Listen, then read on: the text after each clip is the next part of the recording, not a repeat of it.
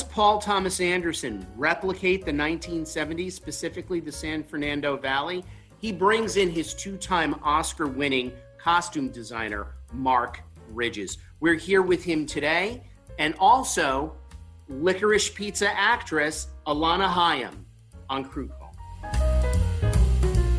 So, Alana, tell me about how you got to know Paul. I understand even before he started shooting your music videos that he knew you and your family for quite some time. Kind of. It's a little bit of both. I mean, in in a crazy turn of events, my mother uh, had taught him in elementary school when he was really young, like a lower school. So he was like around five, six, or seven. But her name was Miss Rose. It wasn't Miss Haim.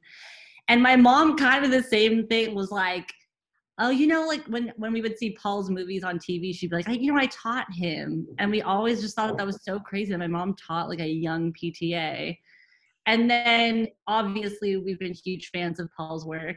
And we kind of always knew we're like, God, like if we ever meet Paul, like I really do think we get along because he loves the Valley and we're Valley girls and we're like very proud to be from the Valley. And so is he. I mean, I think he's the only other person that I've ever met that is just so proud to be from the Valley. And um, years passed. I mean, we had already done our first album and we were about to gear up for our second album.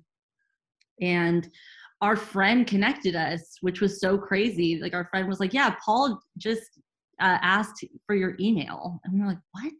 Or he gave he gave us Paul's email, and we were just so confused. We're like, "That's so crazy!" It came out of the blue, and we emailed him, but we didn't tell him about my mom. And then when we met him, we finally said, "You know, like my mom taught you," and and it turned out that my mom was one of his favorite, or my mom was one of his favorite teachers, which was so crazy. And then our friendship kind of just blossomed from that. We we got to do amazing music videos together for years. And then all of a sudden you know he wrote a, a part for me in, in a movie which is really cool. So first of all you're sublime in this oh, i mean first time first role you and cooper just serious and i know i know i am not alone there you know in in saying this how how long did he have you in mind for the role? I know how he conceived it. It's inspired by Gary Goetzman. Uh, he had seen, I think, at a junior high, uh, a kid going, kind of pursuing the the photography assistant. Yeah, that that was kind of like how he got the the the wheels the wheels in motion for a screwball comedy. But how long had he been discussing with you this role? I mean, I heard a, a like little things here and there, but I think it really was when he kind of focused on licorice pizza. He kind of always had me in mind, which is so crazy, and and I'm you know still mind blown by that. But I really do think that me and Paul, especially working on music videos, I think he loved the part of me that was very much like where and when. I was always ready to kind of jump in and do anything, and I I don't think I've ever said no, you know, ever in my life. I'm always up for a new challenge and I all and I always love trying new things and I think he kind of saw that side of me and I fit into this world of licorice pizza and and he kind of started with me in mind which is amazing and and reading it there's so much of me in in the stories and and I I mean I've told Paul my basically my whole life at this point. He knows like every big story that I ever have and a lot of them were in the script when I had gotten it so it was amazing. Can you share one? Well, the Shabbat scene is okay from my life. that actually happened. It wasn't my boyfriend; it was my sister's boyfriend. um, but that I told Paul that story like years ago, before you know licorice pizza was even like a thing. I think we just told the story as like a funny thing. And I remember him calling me. I was like about to get on the plane to go somewhere, and he was like, "Can you send me a voice note with that story?" And verbatim, basically, like had that whole thing in in the script. oh wow! Give me another moment. What's another one? Oh, there was a lot of things that uh, unfortunately. The truck. No, I'm joking. Truck is my life. That is yeah. Um, No, I mean, there's a lot of uh, there was some really funny lines that were in the movie that unfortunately got got cut. Um, but I had a whole monologue about bat mitzvah season that was supposed to be in the movie, but then eventually got cut when Gary and Alana are walking um, after their first in quotes date. It's not really a date, but um, yeah, there was like a whole monologue about how I was talking about um, how I really wanted a boy to kiss me in a bat mitzvah, and that was another story that I had told Paul. But it's not in the movie. But that's okay. So this is really interesting. Your character isn't necessarily based on one of Gary Goetzman's girlfriends. I mean, it's a little unclear. I feel like I got a little bit of, you know, Gary's life in there in me. I'm like an amalgamation of a lot of people. It's like a little bit of me, you know, a little bit of I mean, Kay Lenz was uh, breezy and and in Licorice Pizza, I'm Rainbow. Um, and there's, you know, excerpts from that movie in, in this movie, but it really is just kind of a weird version of me, a little bit more frantic version, a little bit more crazy version of me. Um, but it was great. It was so fun it was it was great. How did how did Paul prep you for the role? Like before he even shot one frame, did he work with you and Cooper in in just going through different types of scenes, kind of getting you comfortable with the camaraderie? Oh yeah, no, we did multiple screen tests with me and Cooper um, that were very, you know, daunting and eye opening. And I think in my mind, these screen tests were like we were stars from the beginning. And then you actually rewatch them. We were terrible. I mean, we were like stumbling through all the dialogue. We are so nervous with each other. And I think the thing that's so crazy to think about is, I mean, we were supposed to shoot this movie um, way earlier, and me and Cooper didn't really know each other very well. And then the pandemic happened, and we had to push, you know, shooting to a later date. And during the whole pandemic, me and Cooper talked every day. We talked every day. We had the script. We would read the script out loud to each other constantly, getting more comfortable with the dialogue and just really kind of in like diving into this world of licorice pizza.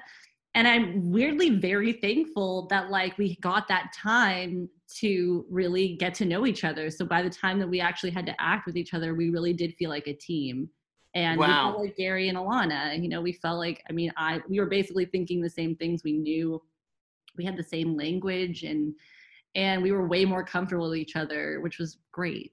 And I and Cooper's the best. So it was very easy to get along with Cooper.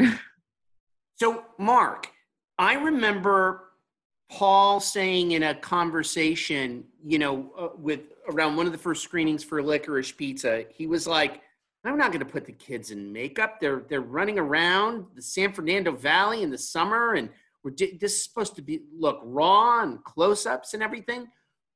Was it the same with the wardrobe? Was it more, hey, come as you are, kids, or no? There is a method to designing this.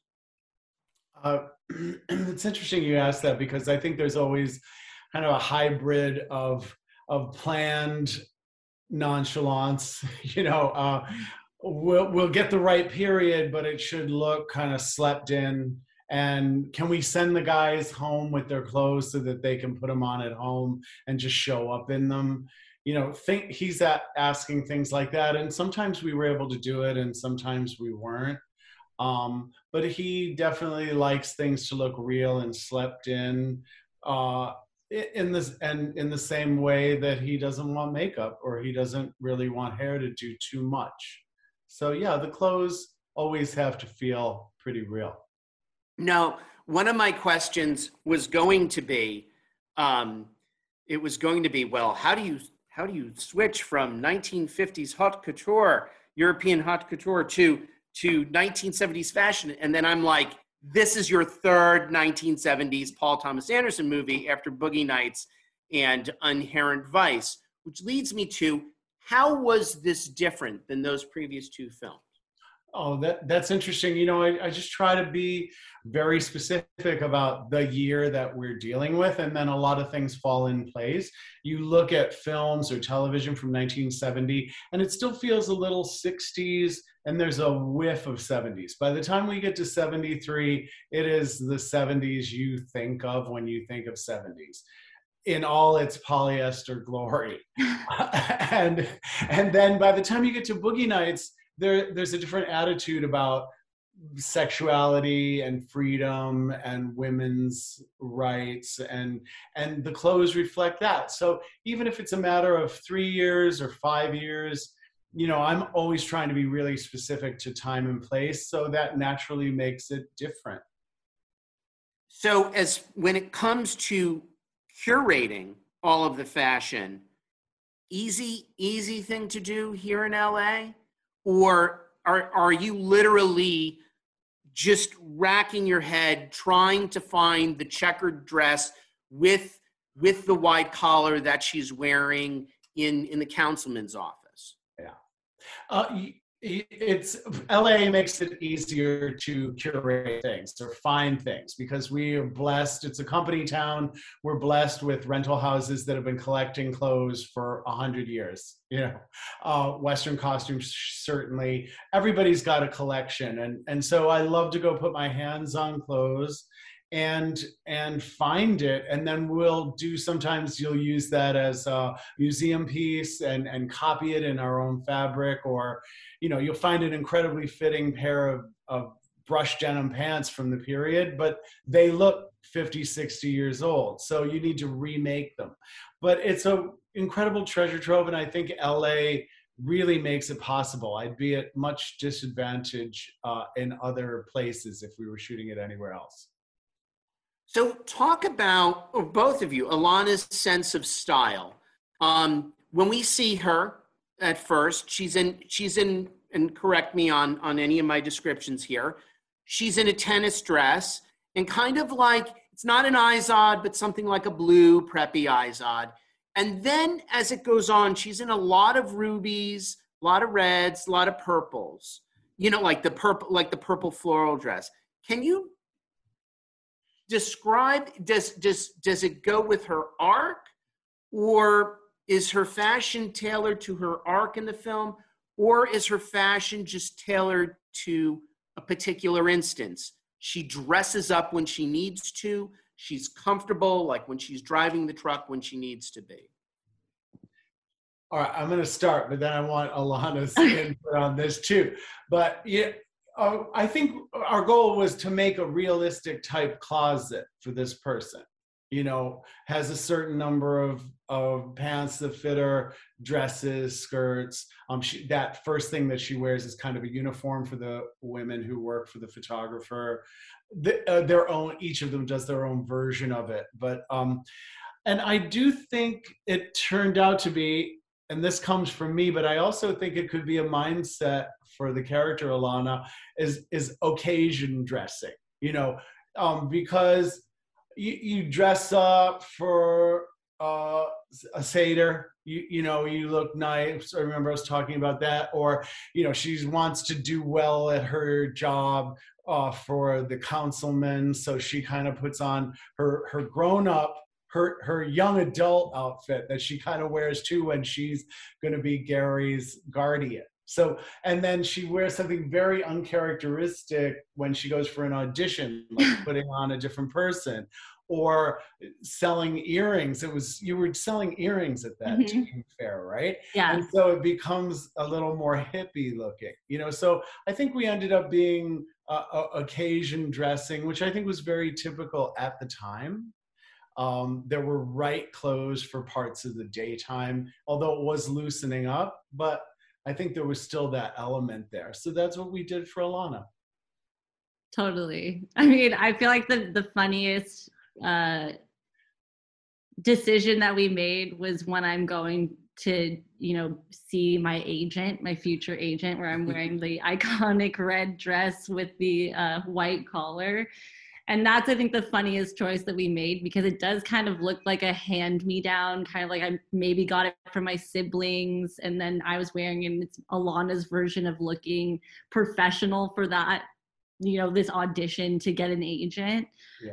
Um, and I look ridiculous. I mean, and that was one of the first dresses that I tried on with Mark. I remember we kind of both looked at it. We're like, maybe this is too crazy. I remember looking at it like, I don't know how we're gonna fit this in. And then I put it on, and it was just such a walking punchline. It just looked so funny, but also randomly fit me very well. Um, and we really just went for it. And it was the perfect dress for that part because I just look so funny, and it and it makes everyone laugh every time they see me for the first time and to me with my specific specifically trying to do a certain time and date um, um, that is right from 1973 i mean it don't it wouldn't be 70 it wouldn't be 76 it is that moment in time. So so that's why i loved it. And then we we kind of remade it. I think i stole the collar and cuffs off of another the original dress and then we made remade the body so that it was easier for you to oh right. Yes. the zipper was placed differently about that. yeah but we loved it so much that we you loved it once you'll love it again if we when we remake it so that it plays better you know? So so you, know, you feel things when you're in a fitting. You feel things that are right and it's the character and you keep it and move on so you were working with the the specific year of 1973. Uh, yeah, it was a little when we were doing it, it, you know, I think Paul would say 72, 73, which to me is always like, wait, I, I practically want a month. You got to tell me a year. Um, and if it, even if it was 73, you know, no one has everything up to the moment. And I think now during editing and things, we know that it's 73 now, right? Isn't for some yeah. reason I'm like, it's 73. It's 73. Um, so yeah, we were doing that. We were shooting for that early time, which really jazzed me because it's so unique looking.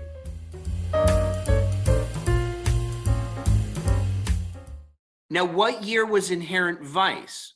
70. Okay. And what it, the axiom difference what is it? You know i think there's more because people are never up to to the moment. You know there was a lot more 1960s feelings in 1970 i love doing a transition. The master was 1950 so there's elements of 40s there and then you feel going into the 50s i feel like eh, er, inherent vice was more 60s and you were going into the 70s so that's the difference. I think it feels more 60s and Inherent Vice, and this one is dead on 70s. So, Mark, how far in advance do you have all the clothes for a particular scene? Are you ever, are you, is is everything like collected for the week before you shoot a particular scene, or are things getting ripped ripped up? And uh, my my my nephew is all he he works in costume design and he's been in a situation where a director will rip up something. You know like they'll be planning something for the week and then the director will rip something like nope that's not the design i'm going with. And then there it's chaos and they all have to kind of catch up with a whole new design. Yeah we try to avoid that yeah. all possible. Um, you know planning uh, changes always happen. I've been on set with paul and um, boogie nights or Magnolia or whatever, where he'll we'll all plan it and he'll get to the set and in the moment he'll be like, you know, do you have another bathing suit that we can put on Dirk that has a little more juice? Or so I'm always there. You're always we try to plan. It usually goes very well, but you do have to be able to move right or left at the last minute. Um, but sometimes you can plan. I knew Bradley's costume was white and we were going to use it all night and it's very thin cotton and he had a lot of action in it and things like that so uh, even though our prototypes that we approved the look for were period one-offs i turned around and made multiples copying the originals so that in the middle of the night paul wasn't there on ventura boulevard like um could i get another shirt you know Oh, and then um, remember when we were on Ventura Boulevard, he was like, "Can we rip this? Can we yeah. put some blood on it?" And I was like, "Yeah, sure," because because I I just wanted to give him that flexibility, and having worked with him for twenty some years, um, that's a distinct possibility and i want to give him the freedom to be able to do what he wants to do at any time really and then the can you talk about your color palette? I mean it is just it's vibrant. It's it's a beautiful movie. But i'm i'm curious were there certain colors you didn't use or can you discuss discuss your range? It's really interesting that you asked this question because um, typically, I do have palettes, but um, bet- I felt that the actual color palette of this period um, is so perfect for the buoyant, fun ride that this film is. Um, I don't think, you know, I'm not, it was a very brown period and we had a lot of brown in the interiors. And so I, I knew we wanted to pop it up a little bit with the clothes, but that just that just meant choices of what we already had for certain situations. The p- period palette helped make it feel period and also helped the buoyancy of the script, I think. Like because what you know, he he had it tran he had it uh, transferred, I understand, to 70 millimeter. He shot on actual film stock. And then there was this, you know, this whole thing to make it feel like a film that you would actually see in the 70s that with the filter and the vibrant i'm just i'm i'm just curious did he have a specific direction like like don't bring me any pale colors. Everything's got to be a full bodied wine something to I don't that think so. I don't know and i what i think is so cool about him is you know I always come I've come from a school of like teching down whites and things like that and you know he didn't doesn't need anything like that. He wants it to feel kind of real. The way you'll sometimes see home movies and the whites or the reds flare or blues are always super sensitive. And I think that's part of it feeling kind of offhand and a little rugged, you know, is let's just play with the colors. I do not remember him my own limitations is I don't love black. I don't really use black a lot in my work. Um, but that was the only thing. We didn't really need that. If we need black, I'll use it, but I don't usually do it. And I think he was happy with the the joy that those the period palette brings. The um, as far as the um, I mean, you had a million costume changes. a lot. Of, were, was that easy for me? Yeah. I mean, it kind of it seems like I had a million costume changes. I mean, there were a lot of repeat um outfits that we had. That brown dress. I basically lived in this brown dress with the flowers and the boots. I wore that twice. But you kind of get the sense that this brown dress is like one of those staples in Alana's closet that she'll always keep going back to because it looks good, it feels good, it's comfortable. But it also kind of makes her seem like she's more mature. Like I feel like that's like her mature dress. Um, and also the Joel Wachs dress was I basically like that was like a very long sequence that we shot. Um, and I never knew that green, you know, would look good on me. Who would have known that green would be my color? Now I wear it all the time. Look at you! You look. I love this top on you. you I know green. Who would have known that green would Fantastic. look good on me? I love um, it. But it was these dresses uh, really did bring to life what was what was going on in the dialogue um and yeah no there, there weren't i'm trying to think like how many mm, there was a lot of like switching t-shirts with the same jeans and uh, i had this amazing pair of blue jeans that i would always be so sad when we had to wash them because they would fit so perfectly unwashed. I'd wear them for like a week and a half straight and i remember being like do we have to wash them? Like no there's like dirt and schmutz and everything all over them and i would put them on again and i'd be like oh, I had to break them in again. Um, but yeah, no, it was a lot of using the same pieces, but in different ways. Um, and it was great. I mean, it felt like a Valley Girls wardrobe. There was, did, it was great. Did you get to keep anything? Did you take anything home? I really wanted those jeans. I really wanted those jeans.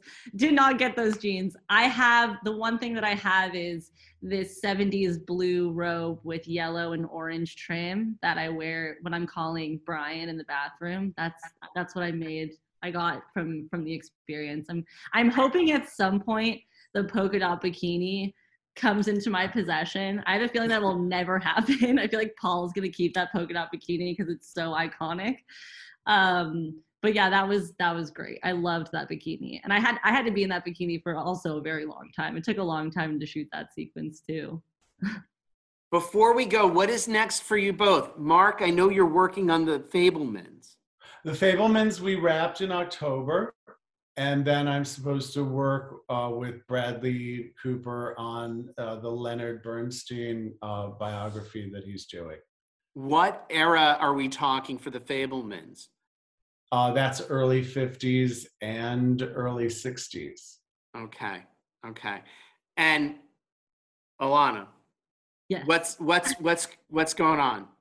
I go on tour with my siblings. That's the next thing that I do for the rest of the year. I'm I'm touring with my siblings. Um and yeah, hopefully maybe I would love to work I would love to work with Mark again. Mark, come Yes, on. Gotta get yes, the band back together. Mark.